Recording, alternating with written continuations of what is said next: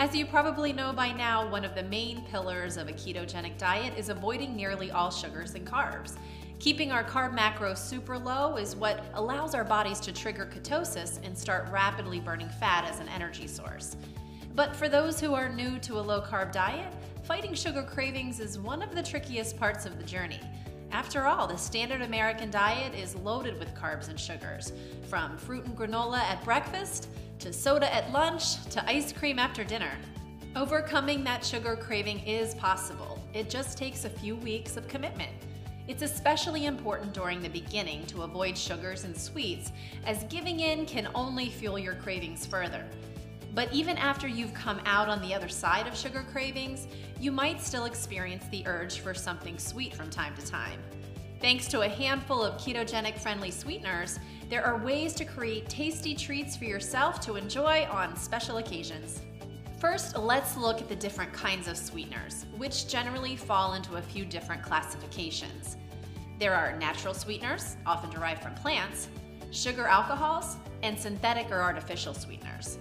Each kind of sweetener usually contains some level of carbs, calories, and the ability to affect your blood sugar levels. On the Ruled Me blog post titled The Best and Worst Low Carb Sweeteners, you'll find a chart that breaks down all this info, including each sweetener's GI number, an important bit of data. GI refers to glycemic index, a way to measure how much foods raise your blood sugar. We urge you to use sweeteners with the lowest GI, though many on keto find the best success, flavor wise, with a blend. When it comes to keto friendly sweeteners, we prefer to stick with stevia and erythritol, or a blend of the two. Both are naturally occurring, don't cause blood sugar or insulin spikes, and have a nice flavor. Though some people complain of an aftertaste from using stevia or erythritol on their own, when combined, each one seems to cancel out the aftertaste of the other. Both only contain 5 calories per 100 gram serving, and both have a zero GI number. Stevia comes from an herb that is commonly known as the sugar leaf. The extract is nutrient free, and because of its sweet flavor without the detrimental effects of sugar, it has become pretty popular over the past few years.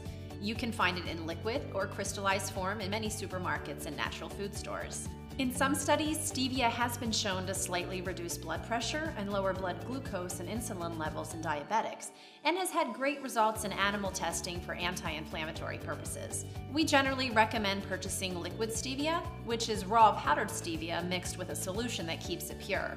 Powdered stevia is often mixed with other sweeteners that can contain hidden carbs. Erythritol is a sugar alcohol found in fruits and vegetables, and the commercial varieties are usually extracted from corn. It's an appropriate sweetener for a keto diet because it doesn't affect blood sugar or insulin levels and contains very few calories. Xylitol is a sugar alcohol that is not nutrient dense, tastes similar to sugar, and has been found to aid with dental health. However, it's closely tied to stomach discomfort and lethal for dogs. Allulose is a natural low calorie sweetener made up of simple sugars that are entirely excreted from the body without being metabolized at all. It's important to know that the long term effects of allulose on the microbiome are not yet known, but currently, the FDA states that it is generally recognized as safe.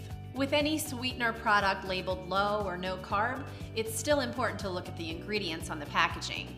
Your goal is to purchase the purest sweetener and avoid products that contain fillers like maltodextrin, dextrose, and polydextrose, which can spike blood sugar and sometimes contain unnecessary carbs. Many products that claim to be sugar free have ingredients that don't technically constitute as sugar but still have a large glycemic index, such as maltitol. Because of current food labeling laws in the United States, a lot of products are permitted to calculate these out of the net carb counts and can really add up as secret carbs. Typical sugars, especially high fructose corn syrup, white sugar, coconut sugar, fruit juice, maple syrup, honey, and agave should all be avoided. They all contain extremely high levels of carbohydrates and high GI numbers and spike the blood levels and insulin. Just one tablespoon of honey contains 17 grams of carbs, over half of your daily allotment. Find the best alternative keto friendly sweetener for your taste and turn to it instead when you want to make or bake a treat.